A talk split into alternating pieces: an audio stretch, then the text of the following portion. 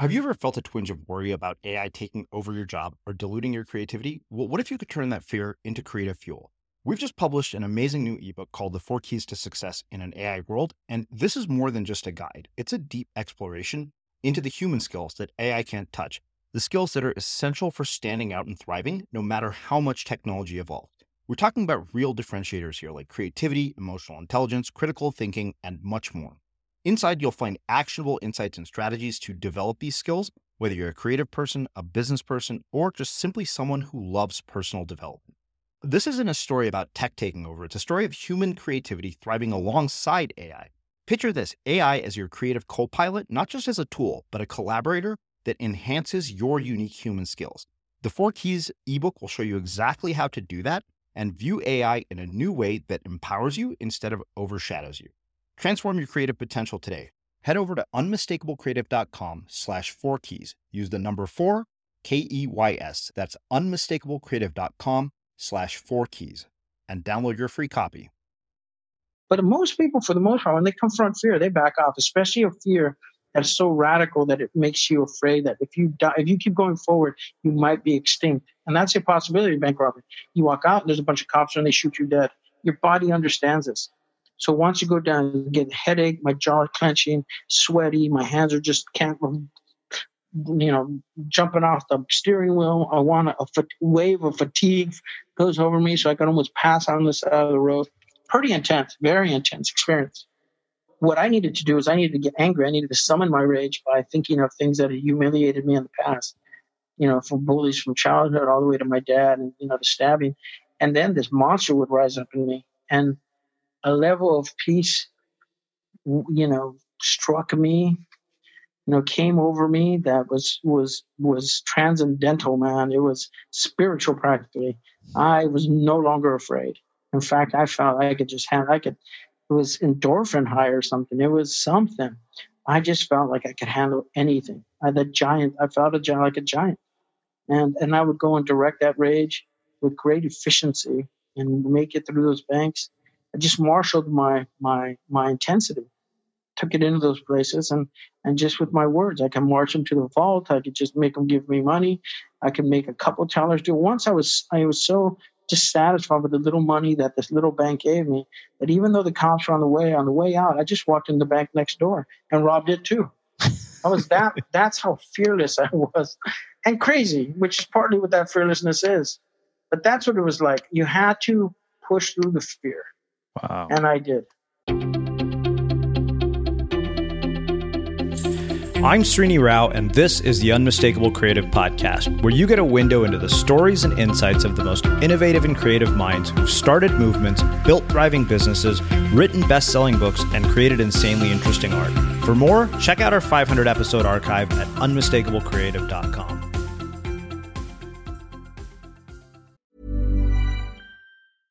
Many of us have those stubborn pounds that seem impossible to lose, no matter how good we eat or how hard we work out. My solution is PlushCare.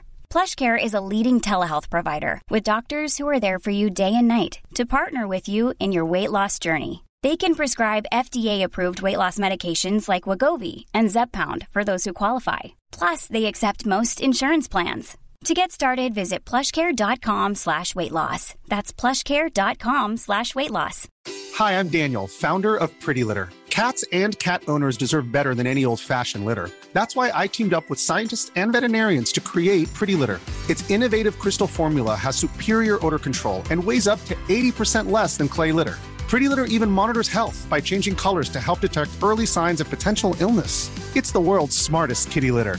Go to prettylitter.com and use code ACAST for 20% off your first order and a free cat toy. Terms and conditions apply. See site for details. Quality sleep is essential. That's why the Sleep Number Smart Bed is designed for your ever evolving sleep needs. Need a bed that's firmer or softer on either side? Helps you sleep at a comfortable temperature? Sleep Number Smart Beds let you individualize your comfort so you sleep better together. JD Power ranks Sleep Number number 1 in customer satisfaction with mattresses purchased in-store. And now, save 50% on the Sleep Number limited edition Smart Bed for a limited time. For JD Power 2023 award information, visit jdpower.com/awards. Only at a Sleep Number store or sleepnumber.com. Ever catch yourself eating the same flavorless dinner 3 days in a row, dreaming of something better? Well, HelloFresh is your guilt-free dream come true, baby. It's me, Keke Palmer. Let's wake up those taste buds with hot, juicy pecan-crusted chicken or garlic butter shrimp scampi. Mm. Hello Fresh. Stop dreaming of all the delicious possibilities and dig in at HelloFresh.com. Let's get this dinner party started. Wow. Nice. Yeah. What you're hearing are the sounds of people everywhere putting on Bombas socks, underwear, and t-shirts made from absurdly soft materials that feel like plush clouds. Yeah, that plush. And the best part? For every item you purchase, Bombas donates another to someone facing homelessness. Bombas. Big comfort for everyone. Go to bombas.com slash ACAST and use code ACAST for 20% off your first purchase. That's bombas.com slash ACAST. Code ACAST. As creators, we're always on the move. Whether it's a live podcast event, a pop-up shop, or a workshop, we're constantly interacting with community, and that's where Tap to Pay on iPhone and Stripe comes in. Imagine this you're at a live event, a listener loves your merch, or a participant wants to sign up for your course on the spot. With Tap to Pay on iPhone and Stripe, you can accept their payments right there and then, right from your iPhone, so there's no extra hardware or no delays. Total game changer. It's not just for creators, any business owner can do this. It's about making transactions smoother and much more personal, growing your business in your way. We've been using Stripe for our products and courses for a long time, and now with Tap to Pay on iPhone, you can take your business to the next level too. So visit stripe.com slash tap iPhone to learn more. Remember, folks, with Tap to Pay on iPhone and Stripe, your business is always at your fingertips. Joe, welcome to the Unmistakable Creative. Thanks so much for taking the time to join us. Thank you very much. I'm glad to be here. Yeah, it's my pleasure. So, you know, I, I came across you by way of, of some of the writing you were doing on Medium, and I was very intrigued by your story. So, speaking of your story, um, tell us a, a, bit about your background, your story, and, and how that has led you to, to the work that you're doing today. Okay, so, um, well, I guess why don't why don't we start with? I'll just go straight to the beginning, and I'll, and I'll rush you through it and get you to here because I'm doing a bunch of exciting things. But the beginning story is pretty intense, pretty amazing. Um, I'm I'm I was born to 16 year old parents in East Los Angeles in 1961, and they were dropouts of high school. But my dad ended up going back to night school, and, and eventually he got into college. And they were we were being these very Protestant Mexicans in a very Catholic um, part of Los An- East Los Angeles among a brown sea of Catholics. And but we went to church all the time. We went to church twice on Sunday, during the week a couple nights. I was raised a very religious boy. My father wanted to be a minister, so he went, like I said, went back to got his high school diploma. Then he started going to junior college, and um, and when I was seven, very happy kid. My little brother, a year and a half younger than me. Um, um, and and already really wanting to love Jesus, be loving Jesus, and maybe even thinking about being a pastor because I would gather the kids around and tell them the good news uh, of Jesus Christ. I did this little flannel graph storyboard with them. I was already kind of preaching and and teaching the word. Um, my mother got sick when I was seven. She got a kidney disease, and for two and a half years, our home became this horrible place um, where she was um, she was dying. Basically, they couldn't do anything to help her. By the time they found out that she was uh, that had this disease, and they couldn't give her a kidney because her body would have rejected it. So she um, she died when I was nine years old. Horrible, like I said, a horrible death. Very traumatized the home, and it traumatized the home in such a way that my father, who had been a young, violent man before he gave his life to Jesus, some of the, the anger started coming out. Some of the the violence and the brutality of his early upbringing, he couldn't mask it anymore. He couldn't. It, it was just too under too much stress, so it started leaking out, and the home became a kind of aggressive place. And and he would snap and he would hit us, and the hit the beatings, the hittings became beatings, and um, it was a very hard time. Then my mother finally passed away when I was nine. She was 26 years old. And uh, my dad, we tried to, you know, we stumbled along for a little while. My dad, a couple, you know, a year later or so, he got married to a wonderful woman. Uh, she was, I was, I was 10 at that point. She was 20. My dad was 27. And um, she was a Christian woman from the church. Brenda Joyce Seal, lovely woman, um, Irish American, and uh, from you know Central Valley of California, people were farmers. So it was in China was like a culture shock both ways. You know, I got introduced to to an entirely different way of existing on the planet with baked granola and jam. You know, she did her own jellies and baked bread and all that kind of stuff. So my dad, um, my dad married this woman, wonderful woman, and uh, she exposed me to um, like the Bronte sisters, and um, so I read, you know, Jane Eyre, Wuthering Heights. I read um, Victor Hugo. Um, she, I, I was reading Frankenstein, Dracula. I was reading a lot of interesting literature, um, fiction that I would not have read otherwise. My dad, in the meantime, was now at UCLA, Greek classics major and philosophy major. So I was also beginning to be interested in philosophy. By ninth grade, I was I was getting my philosophy on. I was getting my literature on, and I was already writing short stories. So it was it was I already imagined that I would be a writer. I had a sense of darkness around me. The brutality in the home was still there, though my dad um, eventually around this time with Brenda, a couple years after they got married, he got his own pulpit. The violence was still you know, still sort of urgent at home. Um, and my stepmother was feeling oppressed by my father. And he eventually dropped out of the ministry because the home he understood he was living a hypocritical life. Um, that was the best thing he ever did. It was the thing I'm most proud of him. I thought mo- moment of most integrity. But she had had enough after four and a half years of of seeing the falseness and being scared and she left him uh, mid mid mid 70s. And in the 10th grade, it was really, really, really a hard, super hard time because now he was just full of rage. There's two women he had lost in a period of five, six years. And he was sort of shattered with grief and rage. And uh, he dropped out of college and he never actually graduated. It was like a couple, couple courses away. He went to sell insurance, but insurance was really hard to sell. He couldn't focus. He went bankrupt and he brooded around the home like a drunk.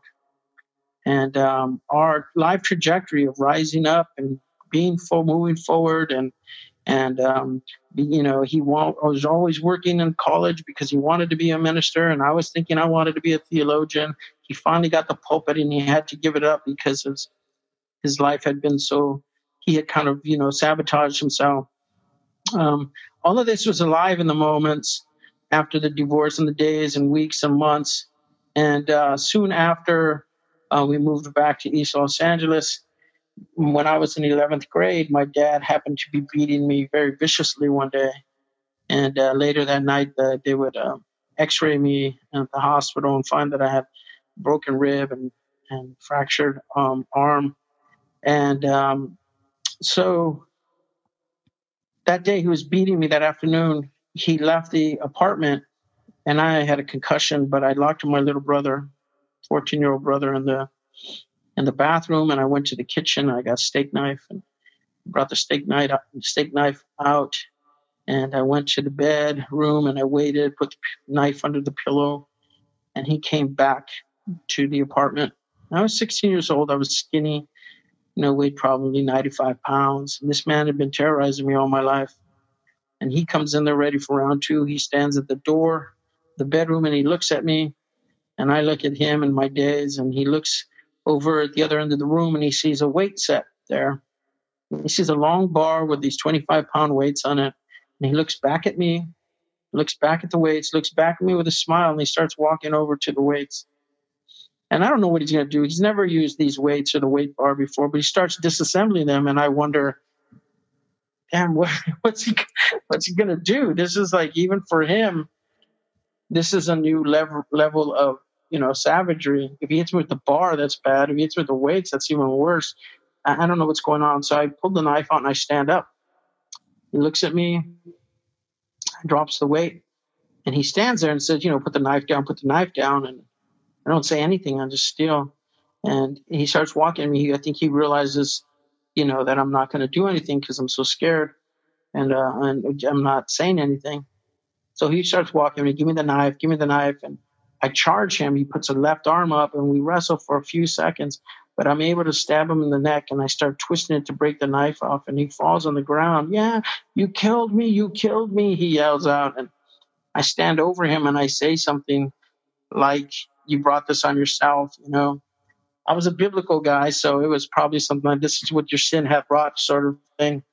Um, my brother was at the front door yelling, Joey, what's happening? Joey, what's happening? And I book and we bolt out the door and we run to my aunt's. And it was a horrible, horrible moment. But my father survived. And we survived it all. We went into foster care. The authorities understood now that we needed to be taken care of. Uh, we went in foster homes. My dad was taken care of, and he didn't go to. I mean, he didn't. Um, he didn't go to prison, but he we got taken away from him by the county, and um, and then my senior year, I came back home, and I came back home because he had showed legitimate penitence, you know, and uh, you know repentance. He felt bad, and um, we knew that he wasn't going to hit us anymore. With supervision, things would be well. So we came home, and um, I was there for my senior year. But the the the, the dam had broken. That stabbing my father with my hand.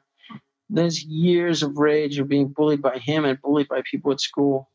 I it unleashed something in me that was so um, elemental that I, I became a, an angry person who would let out my anger now. I felt like if I took out my dad, who was the man who'd been abusing me, strangers had no play with me. They they had no play. They they they they meant nothing. If they bothered me, I could attack them.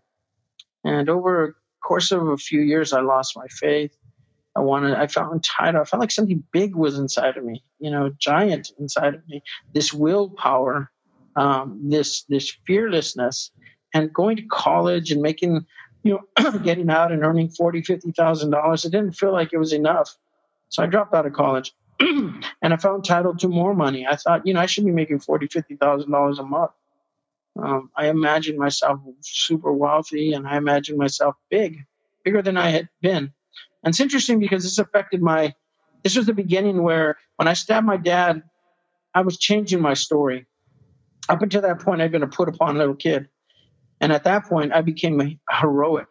When we went to the foster care facility that night, all the abused kids, all he wanted to do was hear that story. None of them had stood up to their to their abuser. I had, and I knew that that story carried great weight with it. That first night, not only because it was dramatic and cinematic, but also because it meant that I was different than them, and they knew I was different, and I knew I was different than them. And that's what came up a few years later. Like I said, I felt this sense of entitlement. Like I'm different than all of you. I have something in me. I can change my story. I can move. I can innovate. I can improvise, and I could do it to my advantage. And I could you sort of trade up. And um, so I, I wanted to make money, and I had was very angry, and I decided I wanted to go do crime because I could make money that way. And so it started off small, thieving, sense of entitlement. I didn't want to work. I just wanted to take it. I want people to give me things they weren't giving me fast enough, so I started taking things. I started little petty robberies, bounce checks, um, stealing a car eventually. Over time, I was wanted five counties, so I, I left to Mexico. You know, I thought I was a little badass, 23 years old, doing a little crime, 24. But I got robbed in Mexico, 30 something thousand dollars.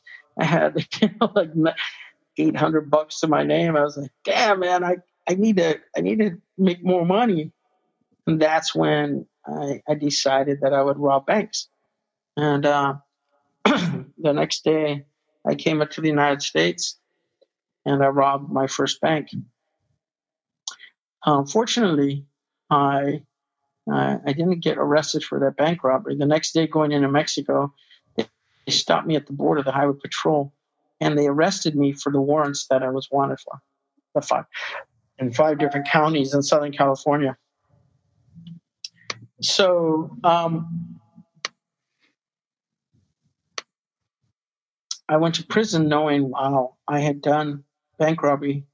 Mm, that was easy, forty five hundred bucks.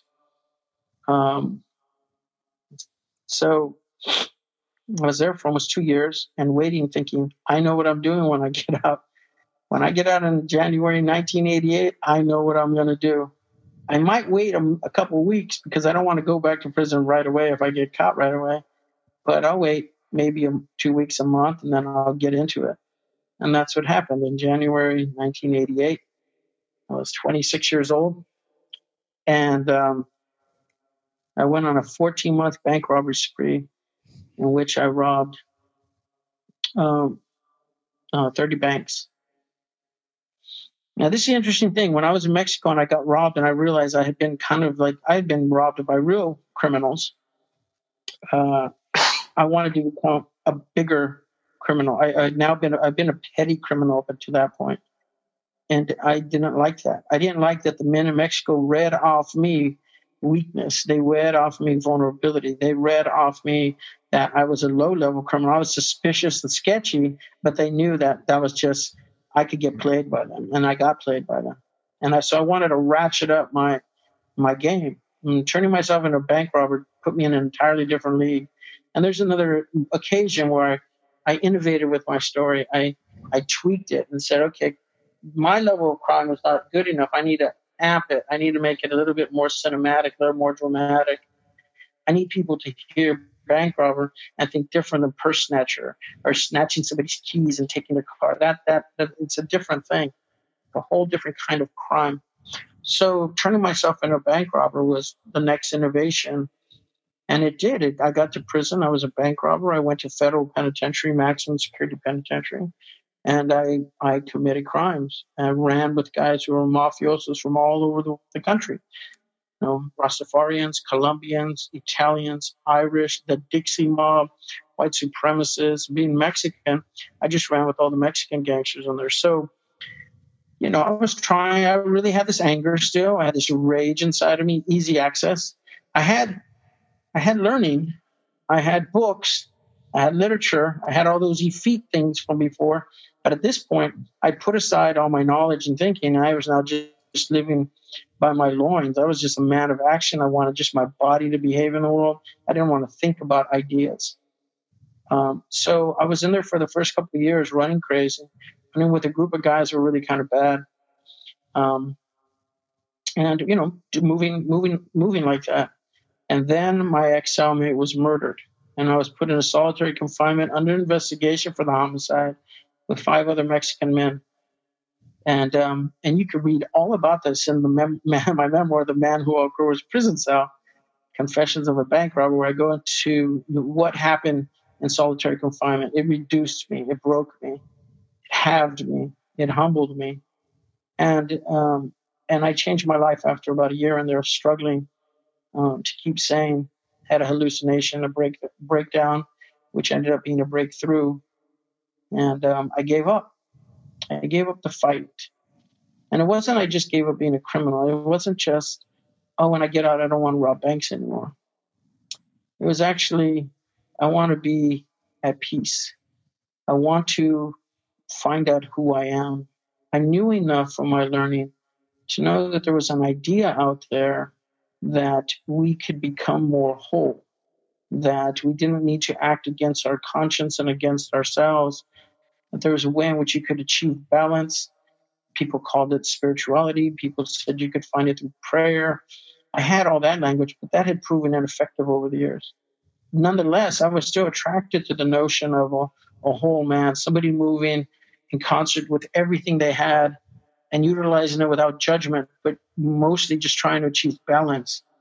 Um, and that's what I wanted because I knew my life had been so off kilter and I was unhappy utterly unhappy in solitary confinement. And and so I quit. Mm, I was let out after, like I said, two years. None of us were involved in the murder. They found the guy who actually had done the murder. He was still living out in the general prison population. They arrested him, let us all out, and I was I quit.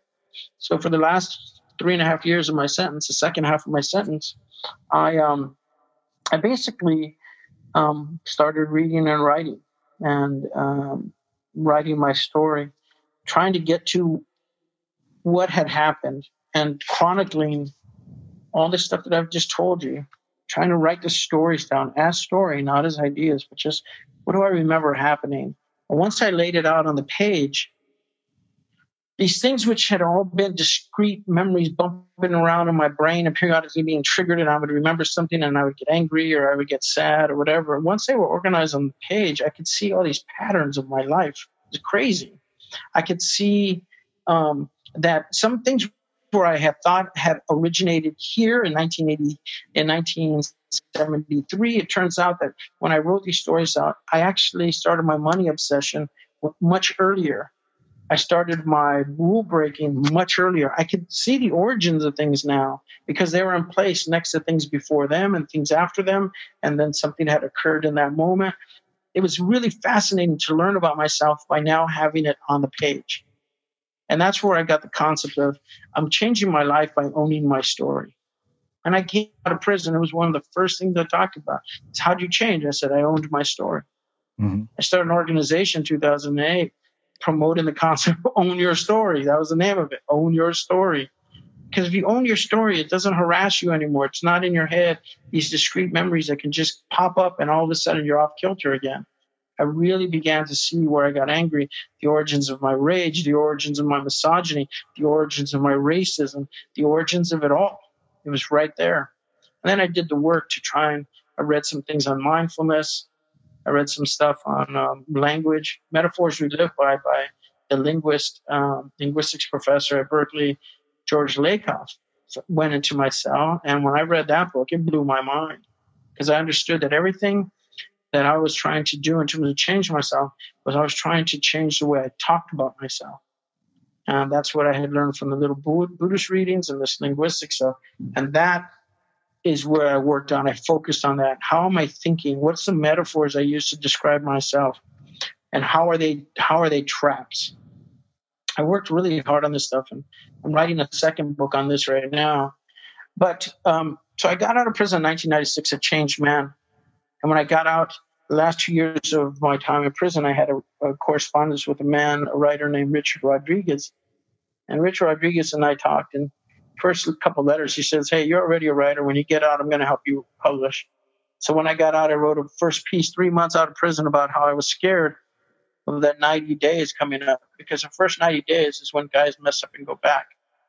And I wanted to make it a 90 days so badly. I wrote that piece for the San Francisco Examiner an editor at the LA Weekly read it, and she said, "Will you write a longer piece for us?" And I did. 1500 word essay for them. She became the op-ed editor at the LA Times and asked me to write an op-ed in 1997, nine months out of prison, when the these two guys went into a bank in North Hollywood, a Bank of America, and they robbed it and they walked out with guns, just blazing the cops it went international. This story, the cops came around. They were just shooting at the cops and shooting cops, and it was a it was this big Terminator kind of thing. They're just walking down the street shooting a cop. Uh, I wrote an op-ed about that because everyone was calling it a botched heist once these guys got killed, and I said it was a successful suicide, and that got me 48 hours, and it it launched my TV career in terms of being a talking head on mm-hmm. crime. I would get to places like Nightline and CNN and eventually arguing with uh, Bill O'Reilly about the Scott Peterson case. Uh, that's that's what I did. That's what that helped. But it also got me writing about um, writing op-eds in, in, almost every national newspaper, with the exception of the New York Times.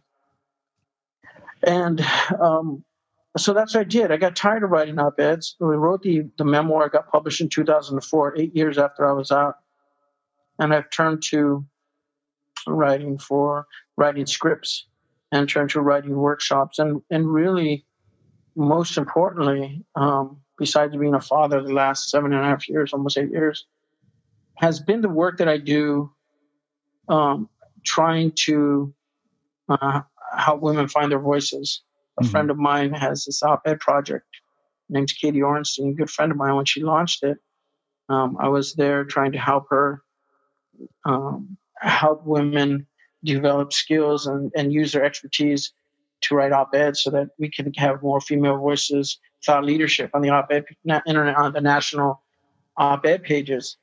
But I've done a lot more mentoring uh, in juvenile hall, young writers, females in and out of prison, and the writing workshops I've conducted. when I was a bad man, mm, the worst thing, the thing I regret the most was the emotional abuse that I did with women who loved me. I wasn't a physically abusive man, and that's not to say it was better than emotional abuse, but it's one of my greatest regrets. In fact, the bank robberies, my greatest regret is not that I robbed banks because I did time for that. It's actually that I really, this rage that I took to the tellers was ferocious. And I didn't even need to pull a gun. I would just menace them enough for them to panic and give me all the money. And to see those faces, to make somebody that reduced by your by your uh, aggression is a re- it's a horrible thing. You know, I went out and made victims after I had been victimized. It's mm-hmm. really a painful, painful regret for me, and I can never do anything about it. Um, I can't approach these women and say, "Let me be," you know, please accept my apology. But I do live a life now in which um, all the work um, that I do and emphasize is to try to promote female voice mm, and, and and thought leadership.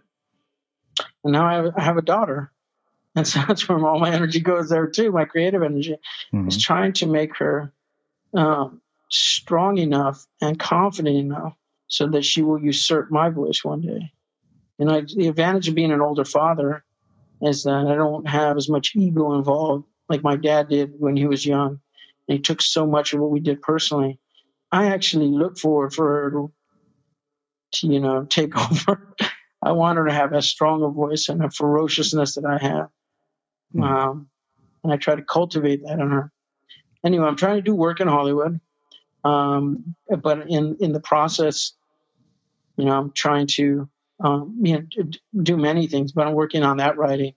The interesting thing is one of the people that I helped write and uh, how encouraged to write was Piper Kerman, Orange is the New Black mm-hmm. and your husband. And um, when she went to prison, none of us knew that she was going to prison.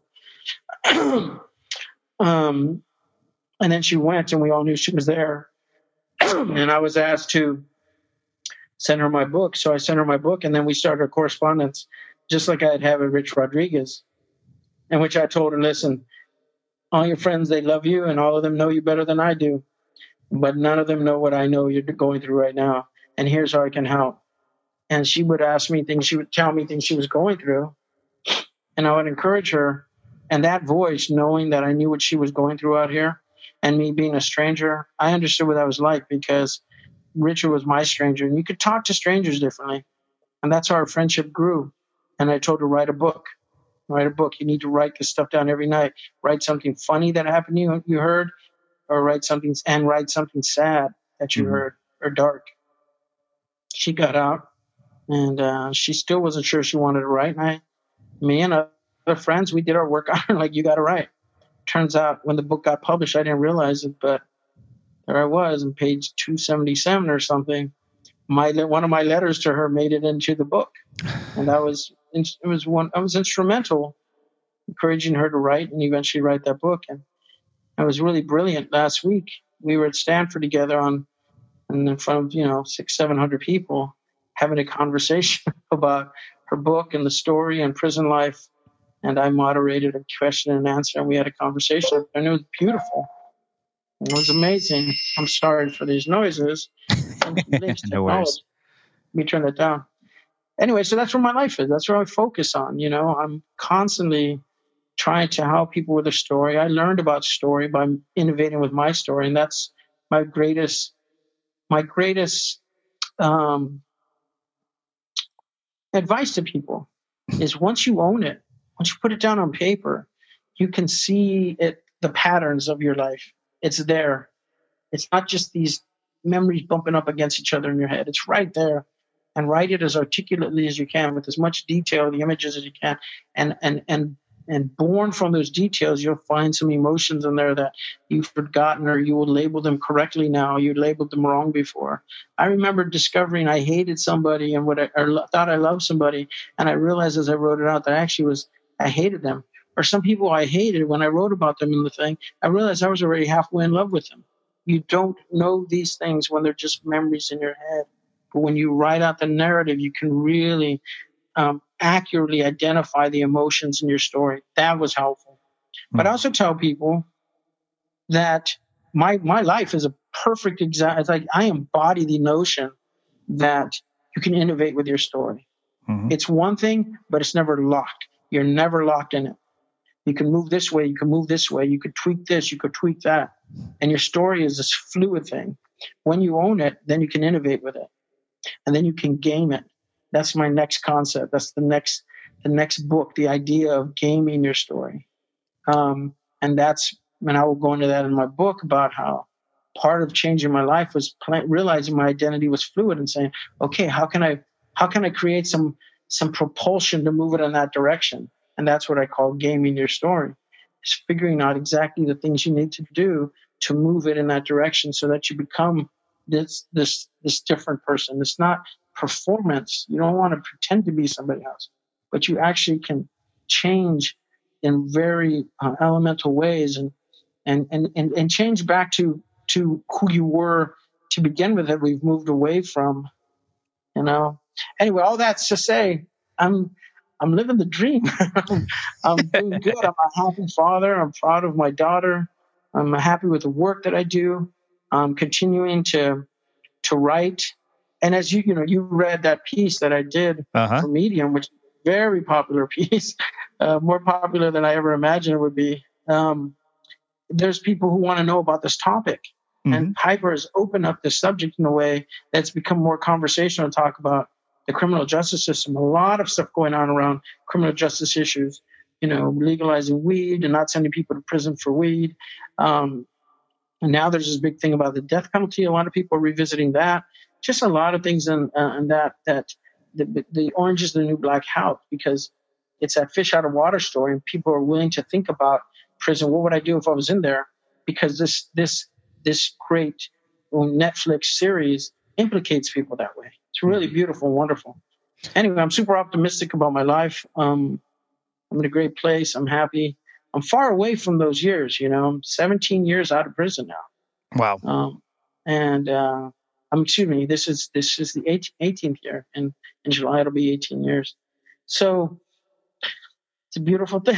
I'm I'm here. You got what questions you got? What is? What is that? Well, I mean, I, am sitting here. You know, obviously, I, am trying to balance listening to this amazing story and, and writing down whatever questions I have. That's why I didn't want to say a word or interrupt you at all. I have, I have a ton of questions. Um, I want to go back to the very beginning of this, uh, mainly because you know the interesting thing about somebody like you to me is I, I see this really fascinating dichotomy of how you you know you were on two potential paths somebody who you know potentially could uh, you know clearly was very religious but i mean you seem like you lost your way so i want to i want to talk uh, uh, about a, a, couple of things in the very early part of this uh, if you don't mind no, know, of course. One of the questions I, I want to ask is about the loss of of a mother. I mean, I can't imagine um, such a thing, especially as a nine year old child. And the reason that I ask about loss a lot is it seems like this is something that is a running theme. Loss and pain seem to be almost common threads between all our guests. And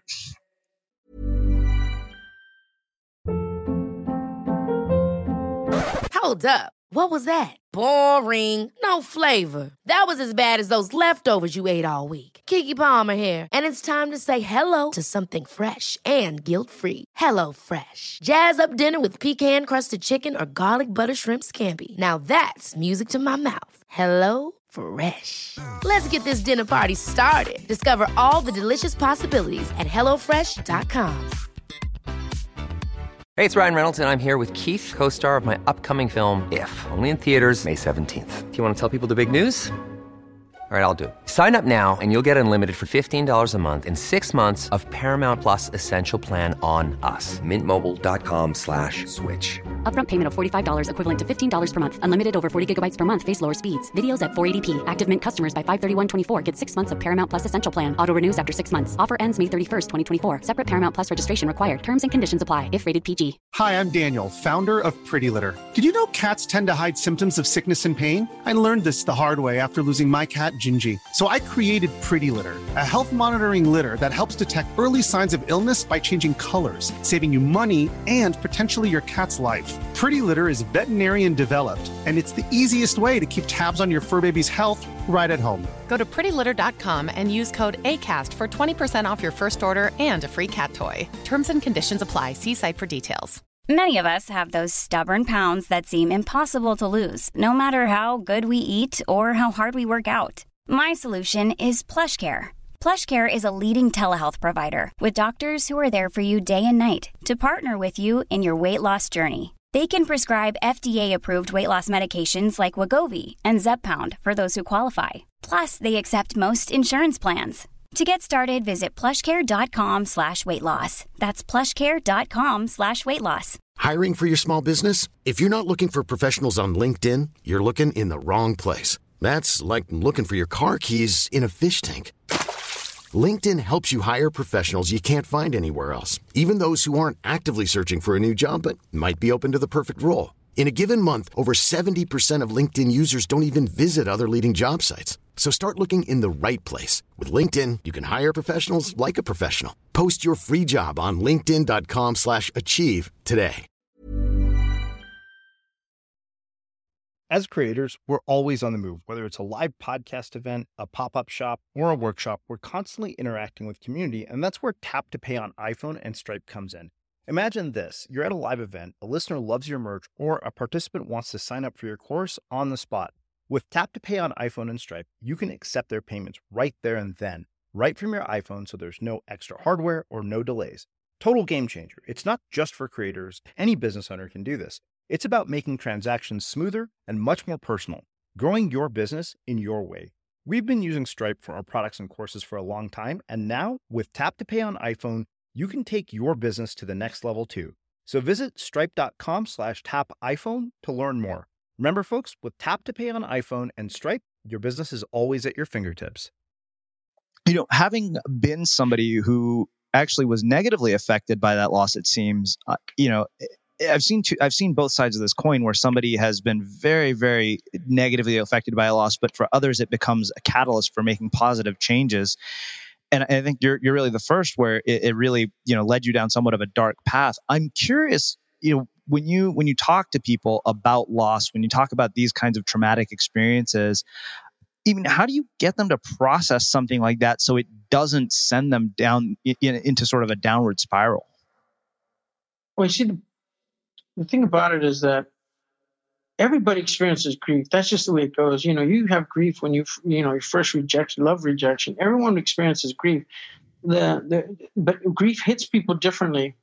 If you've been told that, um, if you've not been um, educated how to handle your emotions, then then and you also are full of of self loathing, then grief is going to hit you, and there's an alchemy that's going to occur with the grief that's going to make it tricky to manage and get through without hating yourself, blaming yourself, or not even trying not to deal with it and creating all sorts of, you know, self sabotaging things so that you can have these defense mechanisms so you don't have to deal with it.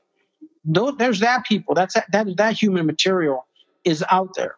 And then there's other human material who have love and strength and home and consistency and safety and they've been well fed and they've been told that they're pretty good and they have a good you know they have solid they they, they you know they doubt themselves sometimes sometimes they hate themselves but overall they have a, a sort of healthier approach to life. When they get hit with grief and if they've been taught how to that, that their emotions are natural and work through them and process them out and here's how we do it as a group let's go to church like have some semblance of of um, of handling them in a healthy way, then grief is going to ripple through them differently, a different alchemy in which they'll get processed and work through, and they'll they'll come up with strategies to deal with it through um, through healthy religious um, um, practices or whatever meditation. They'll they'll do it. So we're working with. There's no two. There's no one person who's going to be hit by grief. There's there's several ways of there's different types of human material when grief hits it. And the hmm. one I usually work with are people now who've been through prison. And most of them have been traumatized before they got to prison. They didn't get to prison because they were healthy minded. They got to prison because they were abused. There was a lot of grief in childhood. They didn't manage. There was a lot of morbidity, a lot of death around them. Gang members killed, family members killed. They saw a lot of blood on the streets. They were brutalized. Those people, grief hits them hard and it hits them tricky and they end up dealing with their grief through um, violence, which then creates more grief in their life because they're acting against their conscience. And then it also allows them to get into drugs. That complicates their life because they have to do more things to act against the conscience. They move farther away from being able to get to the origin of of this behavior. That's the people I work with a lot, and it's super challenging to get them to go there because there's so much cloudiness there. Mm-hmm. But I do have friends who didn't have any of that. I had a friend, she um, she lost her firstborn son to leukemia, and she had two daughters and a baby boy when he died. The baby boy, when he turned five, he got leukemia, and he fought it off. And the you know th- there's a chance like the 15 year old could come back, and and he could die too. She lives with the grief of the firstborn with the knowledge that the second one could happen to him again. She lives a lovely open life. She she has these cafes in LA called death cafes where people go and talk about grief in healthy ways and they work through it. She if you saw her and met her, she's so positive and optimistic. You would not know that this woman has been was once devastated by grief, but she had a lot of love growing up. She could she bounced back from it. And she manages it and she approaches life with a bunch of strategies that work for her. Mm-hmm. So there's no one thing about like here's how you handle it. Sure. You have to deal with the material in front of you and kind of listen and learn what the grief was, how it rippled through them. If you have an imagination like I do, I can think of ways how we might get them to begin talking about it. In my case, the reason it worked badly for me is that when I cried after my mother died, the religious people around me were so uncomfortable with my crying. They told me not to cry because my mother was in heaven. In fact, I should celebrate because she was absent from the body, but she was present with the Lord, which created in me um, a conflict because it was natural. Emotionally, it's natural to grieve the loss of your mother. That's your elemental connection to the planet. I was in her womb. We had connected by umbilical cord. We shared Ian's blood. That's a big dislocation from the universe to occur. I needed to cry. I needed to suffer. But what they created in me was the occasion to feel my tears now were selfish because I should be celebrating her presence in heaven. And it made me feel inferior as a spiritual being. And I, created the occasion for me to despise my own nature. That created confusion in me, emotional dissonance. What I know now, a child comes to me crying because her mother died. I'm never going to say some nonsense like that to make them move further away from themselves. They need to integrate tears and grief and pain into their life, know it's healthy, so they can move through it. Because mm-hmm. in those emotions are beautiful strategies to get get you out of it. If you're joyful and and you hug someone and you laugh and you that the, the emotion carries with it its own intelligence. Hug someone, laugh, and it's out. If you're sad, you know, cry, yank, yank out your hair, pound your chest, get it out of you. It has an intelligence, and then you it works through you. Eventually, works through you. That was the, the that was the thing with me. It got all my emotions got clogged. Nobody gave me any language that had any dexterity, any subtlety, any no. You need to move in this area with with a, a supple intelligence. None of the people around me did had that they could not help me. And I was a mm-hmm. very sensitive child. Wow. And already at that point, I had enough understanding to know that something was wrong here. I couldn't articulate it until you know until I grew older.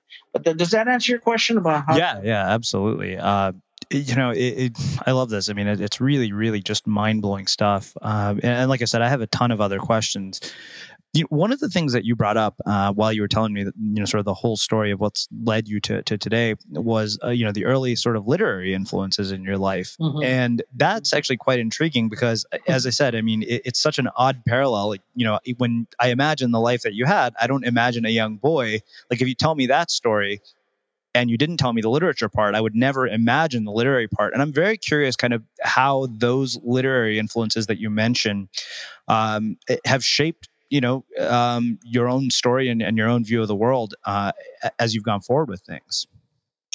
Well you know a lot of people ask me how did you well you know solitary confinement worked for you. We should put everyone in there then. And i tell them no the difference between me and most of the people who go in there you know and actually solitary broke me so it was both the worst and best thing that ever happened to me. It was one of those paradoxes.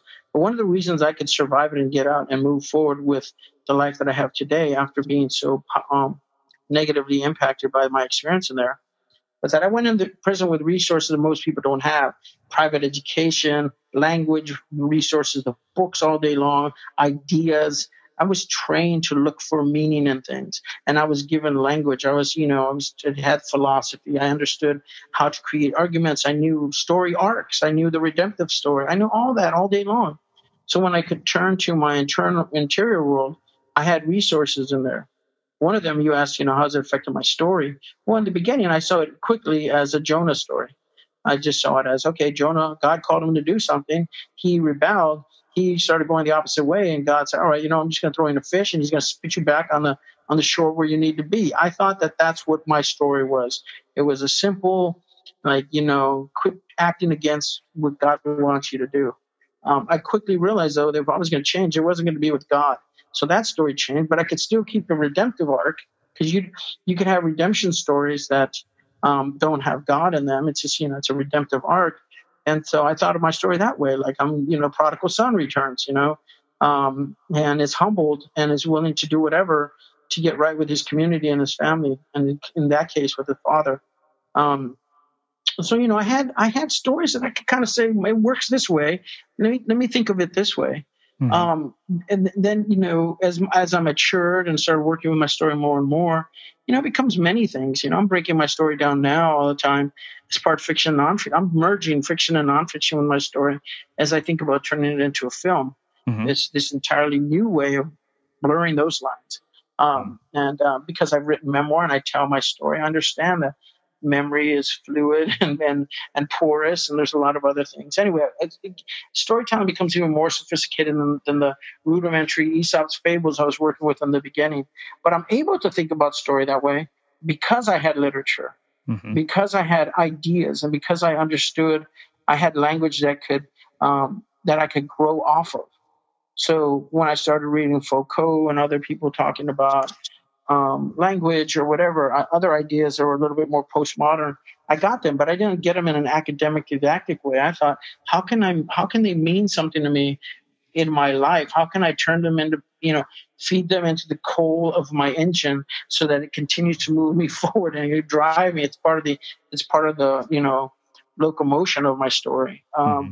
So ideas and thinking was very, very crucial for me to have had that training as a kid you know, I, I also had Greek and Hebrew under my belt because my dad always wanted us to tr- grow up and translate, um, translate verses. So I could read Greek even when I was in prison. And I was laughing at a friend in the letter one. I was like, "Look, at I didn't, I haven't written the Greek alphabet in whatever, like 20 years or so, or you know, 18 years. But there I was writing. I could just, it just, I can't help it. Some of that stuff has all just stayed with me, and I'm grateful to my father for that because my dad actually provided me rigor and rigor is important if you want to be a writer. You have to be able to sit your ass down. You need to be able to grab an idea and fight it onto the page sometimes. You just need to grapple with it. And you need to stay there and you need to keep thinking, how can I make this as sharp as possible? How can I hone this argument? And I was doing that stuff very early. Mm-hmm. So um, it's how it was certainly helpful, but also in literary ways, it wasn't just how can it help the process, how can it help technique. It was important when my father was reading to me at night, and I was in ninth grade, and he's reading me Kafka's The Hunger Artist. I and I write this in the book. I knew there were things in that story, and there was things in that moment being read to by this man who brutalized me, but was reading this lovely, amazing, far out, you know, absurd story to me. I knew there was something there I would one day get. I didn't know it was irony. I didn't know a lot of things, those words yet in ninth grade but that feeling that like I'm going to pursue knowing what this is one day I'll know it. I was on the lookout for seeing meaning in stories and and and and, and that sort of thing. So when I changed my life, it was like, okay, what is it meant to now? Mm-hmm. What does this mean? What can it mean? What did it mean in the past at one time? One of the things that people like about my writing is because I'm a different man, and I know what I was like before. I bring in, I lived on the other side of taboo for so long. I can see how I saw something way back then very well, very clearly.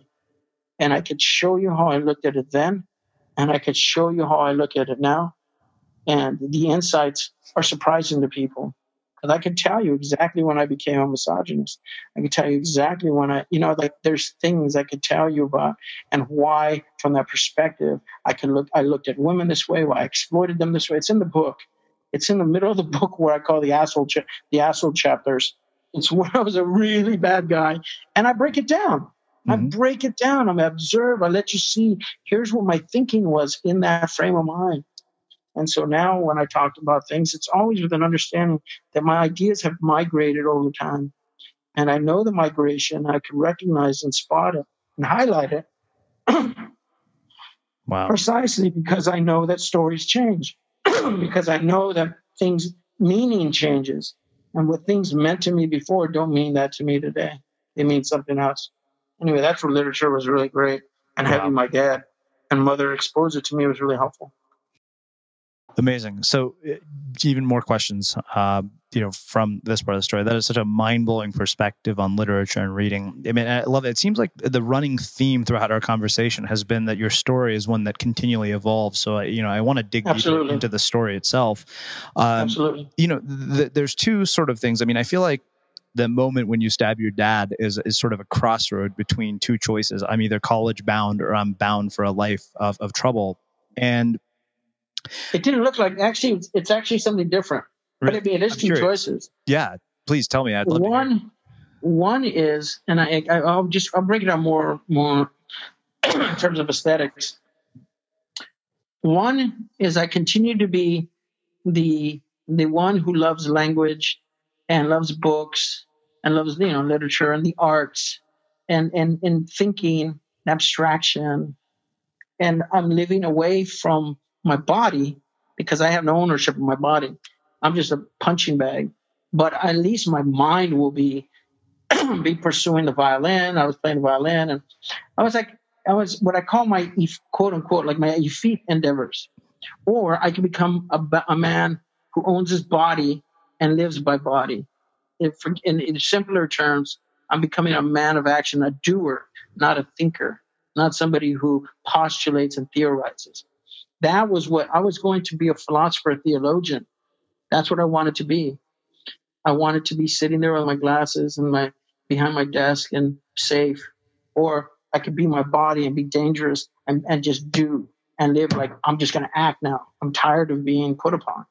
That was a choice to me that day, more than anything, because that's exactly what played out over the years. I didn't know it at the time, but if you look at it, it was very clear. When I would think about, oh, I could think like that, I was out you know, forget thinking.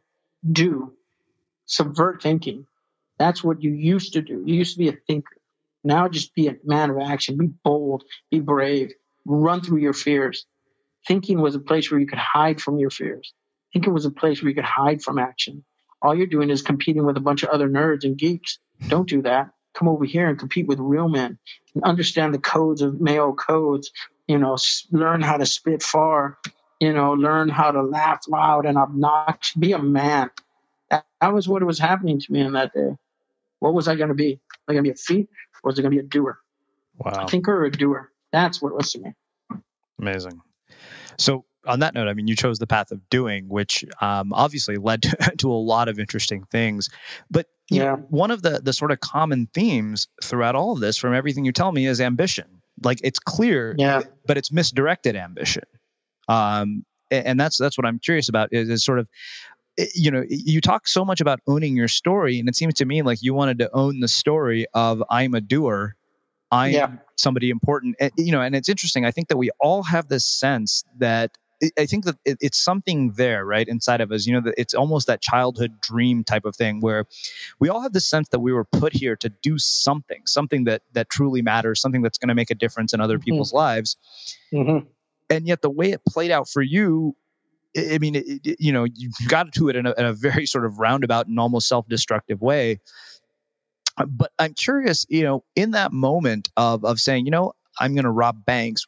What's the story there that you're telling yourself? And um, I so I have really absurd questions, obviously, because this is a world that I'm completely unfamiliar with. I mean, as you're actually going through robbing a bank, I mean, what is going through your mind? Does it give you a sense of power? Uh, and how do you get away with it? That's the other. That's the sort of silly yeah. question.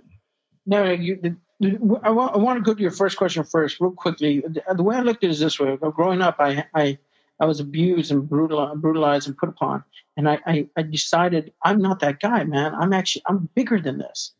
I knew in my heart that I was big, and I didn't I didn't know exactly how big, but I knew one thing: I was not supposed to be beat up like everybody. That's just a victim afraid. That's not supposed to be me. I thought I was a giant But evidence, you know, didn't support that. So it was incumbent on me to become the giant I thought I was. And I, I you know, in, in, in, in very, you know, in, in, prison parlance, I coughed up a nutsack and I went and I became a man. I stabbed my dad, tried to kill him, thought I had killed him for several hours actually, and and changed my life radically. I altered my story. I became a doer. I became somebody who could put a marker down for the rest of his life and say, I am unimpeachably brave. Boom, look what I did. Nobody does this. They continue to get beat up. They grow up and they beat up their kids and their wives and their dog, but they do not try to kill their tormentor in childhood. I did. It, it, it marked me. Now, then I became a petty criminal. I'm like, uh, what am I doing? I'm bigger. I'm a big. I'm a giant.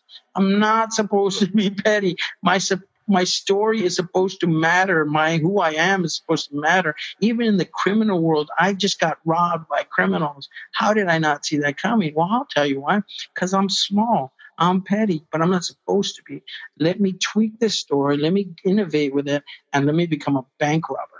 Let me become this thing that's mythical in the American consciousness. We romanticize the bank robber. Every Hollywood hunk has played a bank robber. I mean, when Dillinger was killed in that theater, outside the theater, he was watching Clark Gable play a bank robber. So since then, we've had we've had Rob Redford and and Paul Newman, and then the next ones were Robert De Niro and Al Pacino, and then after that was Clooney and Brad. Pitt. Everybody plays a bank robber. It's the most romanticized criminal character in the American consciousness. I became that and now I was like putting a thing down, boom, I will be unimpeachably cool for the rest of my life because I am now a bank robber. I'm not a, I'm not a serial killer. I'm not a baby killer. I'm a bank robber. And so that was changing my narrative again. But then I go to prison, I get locked up, and I'm looking at 99 years for this homicide that I didn't do. And I'm like, I'm not supposed to end up in this cell. This is crazy. How the hell did this happen? I'm supposed to be somebody. I innovated again and I changed my life to become this person. I said, I'm supposed to be a writer. I'm going to be a writer screw all this nonsense. And I innovated and I became the person now who comes out and is able to get on TV, is able to lecture, is able to to write books, and able to educate people about about their story and empower people and inspire people. And this is where I was supposed to be. I went the long way around, but I got here every time by innovating with my story and, and trying to direct it to, to be larger and have more impact. That I want to get that's out of the way. Let's talk about the banks. I'll give you a quick thing about going to banks. Driving to every bank, it doesn't matter from the first day to the last one. Your body wants to rebel. Your body knows you're putting it at risk, putting it at danger, and this is what I loved about bank robbery because in, on the way there, when my stomach would get knots, everything in your body that that happens when you're afraid, it happens in my body too. The difference is um, with most people, not with you, because I know you surf and you have to overcome your fear to surf. You got to charge at that wave that can kick your ass and kill you even. So I know you know how to marshal something and, and push through the fear to make something happen, to get to that place of balance or peace or satisfaction, whatever you're going for. But most people, for the most part, when they confront fear, they back off, especially a fear that's so radical that it makes you afraid that if you die, if you keep going forward, you might be extinct. And that's a possibility of bank robbery. You walk out, and there's a bunch of cops, and they shoot you dead. Your body understands this. So once you go down, you get a headache, my jaw clenching, sweaty, my hands are just can't, you know, jumping off the steering wheel. I want a, a wave of fatigue goes over me, so I can almost pass on the side of the road pretty intense, very intense experience. What I needed to do is I needed to get angry. I needed to summon my rage by thinking of things that had humiliated me in the past. You know, from bullies from childhood all the way to my dad and, you know, the stabbing. And then this monster would rise up in me. And a level of peace, you know, struck me, you know, came over me that was was was transcendental, man. It was spiritual practically. I was no longer afraid. In fact, I felt I could just have, I could, it was endorphin high or something. It was something. I just felt like I could handle anything. I a giant. I felt a giant like a giant, and and I would go and direct that rage with great efficiency and make it through those banks. I just marshaled my my my intensity, took it into those places, and and just with my words, I can march them to the vault. I could just make them give me money. I could make a couple tellers do. Once I was I was so dissatisfied with the little money that this little bank gave me that even though the cops were on the way on the way out, I just walked in the bank next door and robbed it too. I was that that's how fearless I was. And crazy, which is partly what that fearlessness is. But that's what it was like. You had to push through the fear. Wow. And I did. Uh, you, you really, this is just mind blowing. Um, so I have I have one more question around this, and, and then I, I want to kind of shift gears a little bit. Um, there's a, a, few more questions I have specifically around sort of the, the media work that you've done. Um, you know, one of the things that that has been an ongoing theme throughout our conversation is this notion of owning your story, and uh-huh. you know, it's it's it's very near and dear to my heart because it's something that I've realized. Uh, it, it, took me a long time to get okay with that, and I realized, you know, what do, what do people come and do on the unmistakable creative? They come and own their stories. I think that's really, uh, you know, one of the things that mm-hmm. is what makes this so appealing to me, and why I love the people who come to this show so much But you know, the thing that I'm finding as I'm talking to you is it seems like if we're stuck, owning our story is such a fantastic way to get unstuck.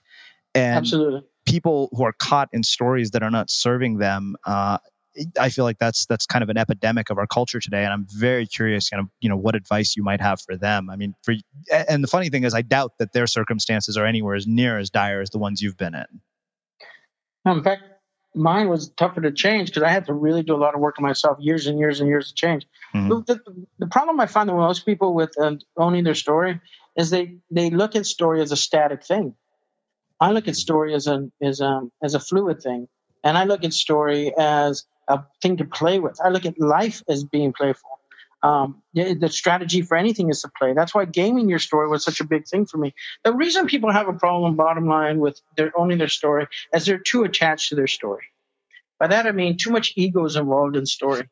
One of the best things that happened to me, and I'll give you an example of what I mean by game your story right here. And this is this is a, almost a, a, a meditative approach to to your life story than anything else. Um, when I was in prison, I started realizing very early in my change that I used to think that people did things that made me angry. And there was a very big, um, and you know, I write about this in the book and I write about it in, in various essays and I've talked about it a lot. What the biggest thing occurred when I realized in solitary confinement that I got angry, very, very, very angry and I want to hurt someone, but nothing had happened to me. Nobody had said anything, nothing. And I realized it was all in my head. But I had a rage like I had never, you know, as, as big and bad as anything I'd had before. And so what I did is I went in my head and said, okay, what was I thinking about? And I traced it a couple thoughts back and I found the origin of my rage in my thought. That blew my mind. I realized, oh my God, every, it's just like, I, it's my thoughts. It's how I perceive things.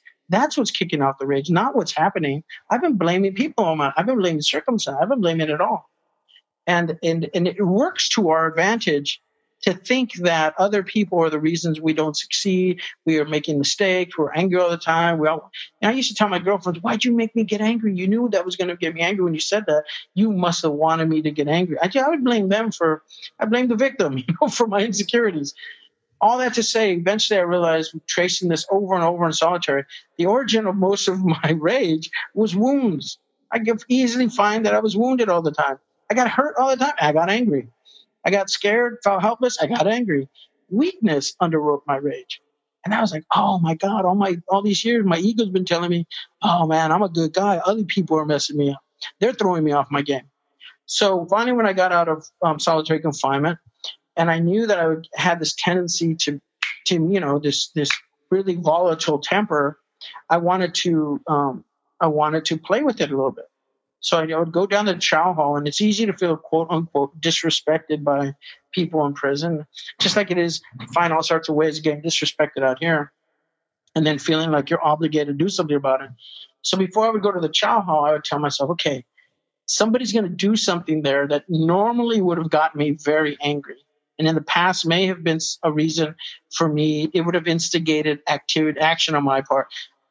Somebody may have given me a broken cookie somebody maybe giving me the last watery part of the jello instead of a fresh, you know, solid jello scoop from the next tray. Something I would feel like they thought I was some sort of weakling and some shitty prisoner or something. And then I would have to like, hey man, you better respect me and throw it in their face and then get locked up in solitary confinement. That kind of craziness, right? But this time I would go down there and say, okay, who's it going to be? Is it going to be the is it to be the lasagna guy? Is he going to give me a corner piece rather than the next piece, which is a nice big piece from the middle? Is it going to be the Jello guy? Is it going to be the cookie guy? Like I didn't know, but I would try and tell myself who's going to mess up, and then I would say, okay, it's going to be the lasagna guy. I'd go down there and it would be the cookie guy, and on the way to my seat, I'd be like, ah, I thought it was going to be the lasagna, but it was a cookie guy. But but distancing myself from my insecurity and knowing that this in the past would have been something that upset me, I was able to play with it. I knew that these are things that weren't in themselves things to get me angry. I chose in that instance not to be angry by something that in the past would have gotten me angry. And at that point, I just kept doing it with my life, and I do it today. I mock my seriousness. When I start getting angry, I mock my, I laugh at myself because I know if I'm angry, it's really disguising a wound, and I'm puffing myself up, and it's ridiculous. And so I mock that ego. Most people are stuck in their stories because their ego is stuck in that story and they take themselves too seriously. You want to play with your story, you got to take yourself less seriously. You have to be willing to play with it. You have to be light because owning your story and innovating your story means you need to be nimble. You need to know that certain things that you thought mattered about you, they really don't those things that you think, oh, I'm really that person, you really might not be. you, know, you that might be exactly the reason why you're stuck mm-hmm. because you're actually thinking you're this and you're not. You've thought that all your life, and if you really investigate, you're going to find out you think that because people told you that. That's not really who you are. Getting away from from from being stuck is really investigating and playing and trying to be nimble with your identity. And that means that someone like me, who is very important for people to take me very seriously, I like it when my daughter like like calls me annoying. That is another way for me to. Say when my dad would never have let me call him annoying because his ego was too thick. I don't take myself so seriously that I get bummed out when my daughter says I'm annoying. I don't care.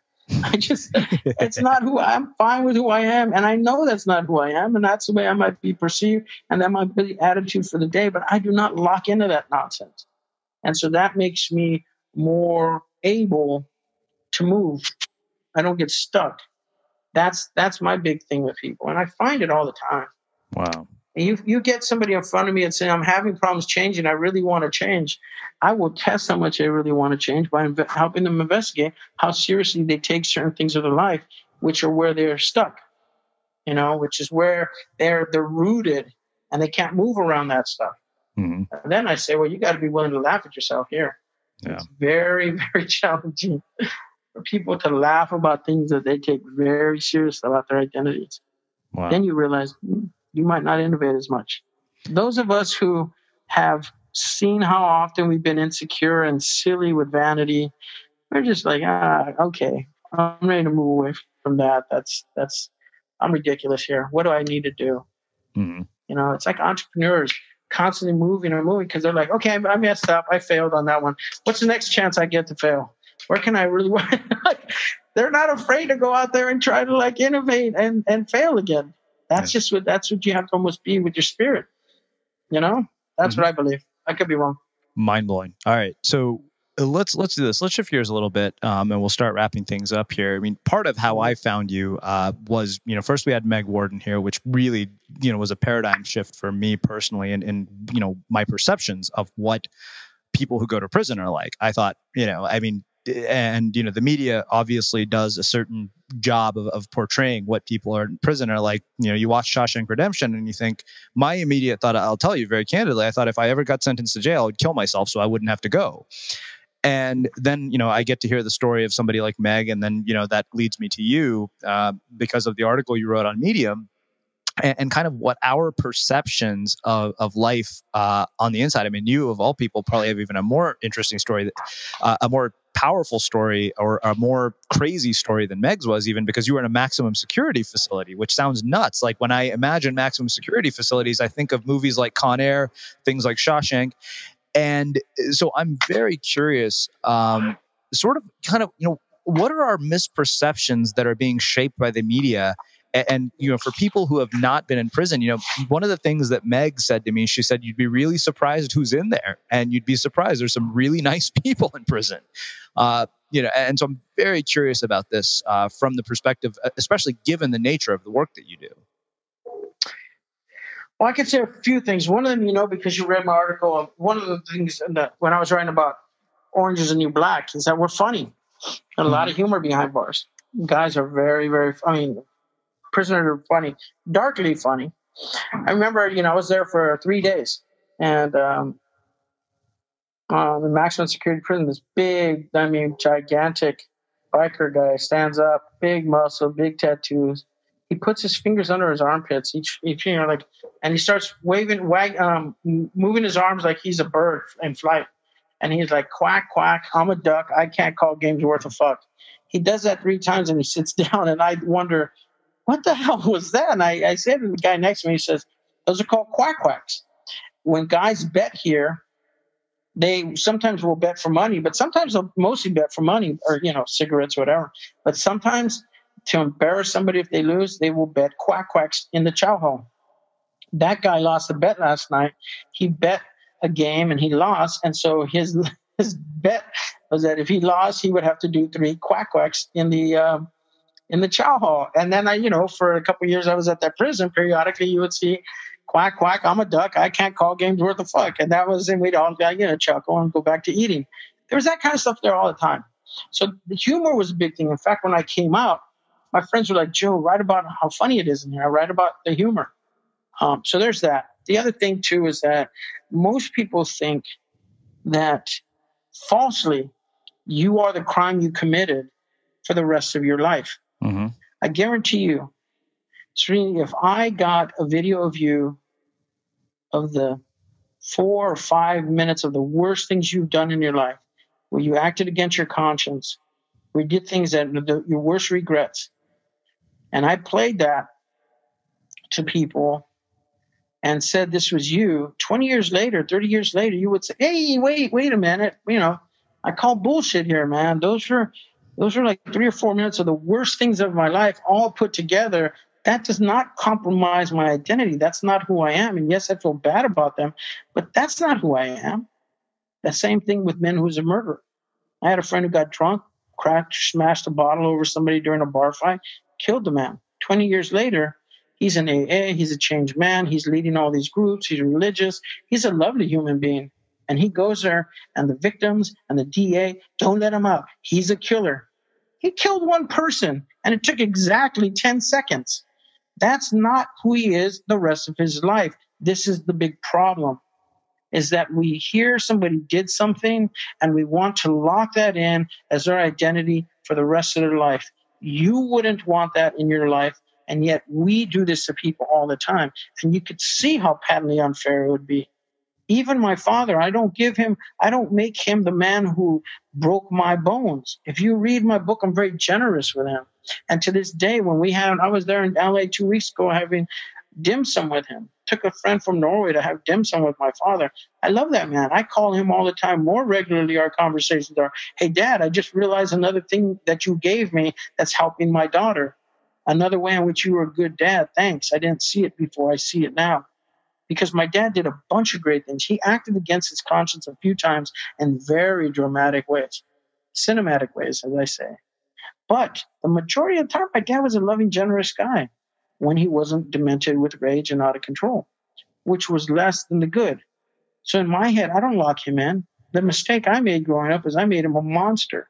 Mm-hmm. And then I looked at myself as being a monster because I did monstrous things because he did monstrous things. My dad was not a monster. He's a human being who acted against his conscience, and I made him into a monster for the rest of his life until I stopped. But he's not. That changed. Same thing with the guys in there. They're not locked into what the crime they committed. For the most part, most of them are not. And some of the crimes, the majority of the crimes that guys did in there, should not even be considered crimes. the majority of the people are in there for drug crimes. You know, they were using drugs or they were using selling drugs. Mm-hmm. And most of those crime, those drug crimes in my book, they don't belong in there. They belong in treatment. They belong somewhere else, but they don't belong in prison. Right. So there's that. The other thing is, of course, the kindnesses. Because mm-hmm. there are people in there, they realize they're in there for the rest of their life. They want to live a life. You say, if I had to go in there, I would kill myself.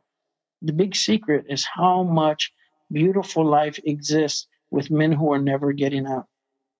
A sort of peace over time comes over them and they realize that's their home. And they, they have they have to give a shit about it. Mm-hmm. They care, they're mindful. They try to like avoid problems, they gather together. The safest population in there, the ones that do the best, are the lifers. They're like they counsel people. That's their world now. That's what they have to find meaning in. Wow. And they find meaning there. They counsel the youngsters. They lead the AA and the NA, and they go to church and they they they they they raise money for you know so that they could give to some cause. Out some kids dying of leukemia on the street. They raise money. Guys who have little money on their books, you can donate money. They, they're the guys who do that kind of stuff. You know, it's crazy. They care about their lives. Their lives have meaning. They are not the guy they were when they were an angry 19 year old drunk. They're now 39, 49. They're trying to live a good life. And so you find decencies in there all day long. You know, I go to my bed, my cell, it's it's my birthday, it's the night of my birthday, and there's a can of Dr. Pepper on my desk and a Snickers under my pillow. Like who does that? Prisoners. That's who does that. Decency, man, all day long in there. All day long. Wow. Well, Joe, uh, you know, I mean, we've gone probably well over an hour, but I, I just I didn't want to stop you because this is is truly, truly been mind blowing. Um, I'm I, I, really I can't thank you enough for, for doing this. So I'm going to ask you my my final question. I mean, you're you're a writer, and our show is called The Unmistakable Creative, and you know we've suddenly entered a world of noise in which everybody has a voice.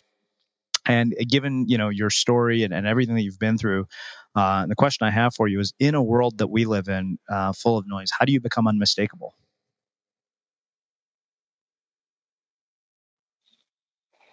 You call it unmistakable. I call it unimpeachable, which means it has to be authentic. See, I walk into any room, and there are some things about me that are unimpeachable. You can say whatever the hell you want, and you cannot you cannot touch my narrative because I've lived it, I've done it, I demonstrate it, I live and breathe it. And the thing that you need to do as an unmistakable creative is you have to be you have to be driven to live an unimpeachable life, to do something that's unimpeachable. It is so clear once you've done it, and nobody can touch it. People, I mean, people can say all they want, they get sling stuff, but then you end up being Gulliver and they end up being Lilliputians and you're totally unaffected by their little arrows hitting your ankles. You can give a shit. And the rest of the world will know that they're Lilliputians slinging little, you know, bullshit arrows at your ankles. That, to me, is you have to find out what it is about you that makes you your most unimpeachable self and you have to be fine with it. Because your unimpeachable self means you're going to have to be also find your frailties and your vulnerabilities and live within them too. And and and and that investigation and that willing to put yourself out there um, is a big thing. There's a lot of people who want to put themselves out there all day long. Youtube is full of those people. We get it but they're unimpeachable all day long because they don't know who they are. They're performing, they're doing something. What I'm talking about is something so, you've heard me use the other word, elemental. Something so, and I'm not sure, you know, I'm not li- like literally believe element, the, that we're ele- these things are elemental, but in a lyrical way, you have to get to a place that is so almost fundamental, as, as fundamental to you as you can be. Then nobody can take then that nobody can say anything about it. Then nobody can say you're being false and it will come through. I guarantee when you are you and you get in front of people, they're going to know that they've been in front of uh, uh, some dynamism that they don't generally bump into in the world. And um, you know, I found I found myself, and I got fine with myself, and I move in the world like that with a confidence. You know, it took it took it took it took um it took you know many years, and it took a lot of tears, and it took a lot of wanting to give up. But I'm here now, and you know, we're in an advantage because the great thing is there's this new medium, the internet, in which you can do a lot. We don't even know what we can do. It's not even all the way known. Mm-hmm. You know, there's a lot of ways in which we're seeing. But you know, we're we're doing things. I'm doing things. I'm looking at it. and I'm paying attention to it. But it's available to us there. There's people who are really looking for something that's true. There's a lot of falseness out there, but there's a lot of people who are more interested in what is true. And if you are unmistakable and unimpeachable, people will come and find you because it's a big world out there. You know, one of the great beauties of my story is when the documentary protagonist, which was which was made by Academy Award winner um, documentarian um, Jessica Yu, when that gets people see it on Netflix, I get contacted from all over the world.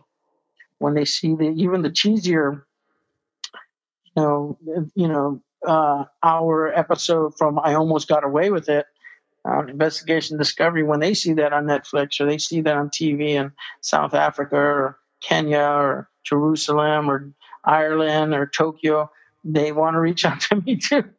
My story, there's people out there, they want to know. They're, they're, they see, they know. And uh, the great wide web, web, man, the wide web is opening up all, all these options and hmm. opportunities for us to to be unimpeachable and get recognized. And I'm excited about that. I love that. And story, it's all about it's all about we can play with story now in ways we've never been able to play before. It's so much fun. We really can innovate with our stories so much more now. Awesome. And that's what I think.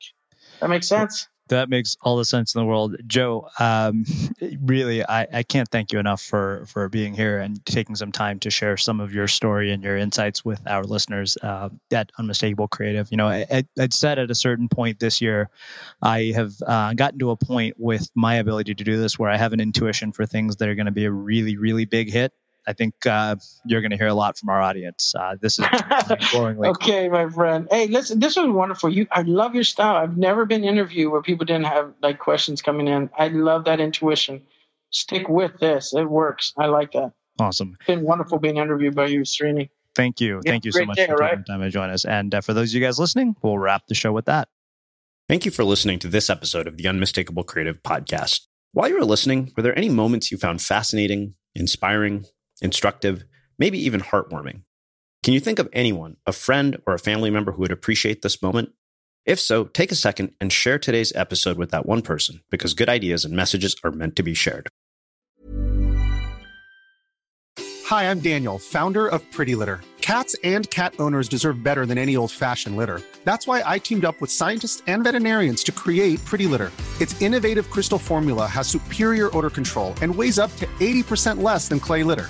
Pretty Litter even monitors health by changing colors to help detect early signs of potential illness. It's the world's smartest kitty litter. Go to prettylitter.com and use code ACAST for 20% off your first order and a free cat toy. Terms and conditions apply. See site for details. Ever catch yourself eating the same flavorless dinner three days in a row? Dreaming of something better? Well, HelloFresh is your guilt free dream come true, baby. It's me, Keke Palmer. Let's wake up those taste buds with hot, juicy pecan crusted chicken or garlic butter shrimp scampi. Mm. Hello Fresh. Stop dreaming of all the delicious possibilities and dig in at HelloFresh.com. Let's get this dinner party started.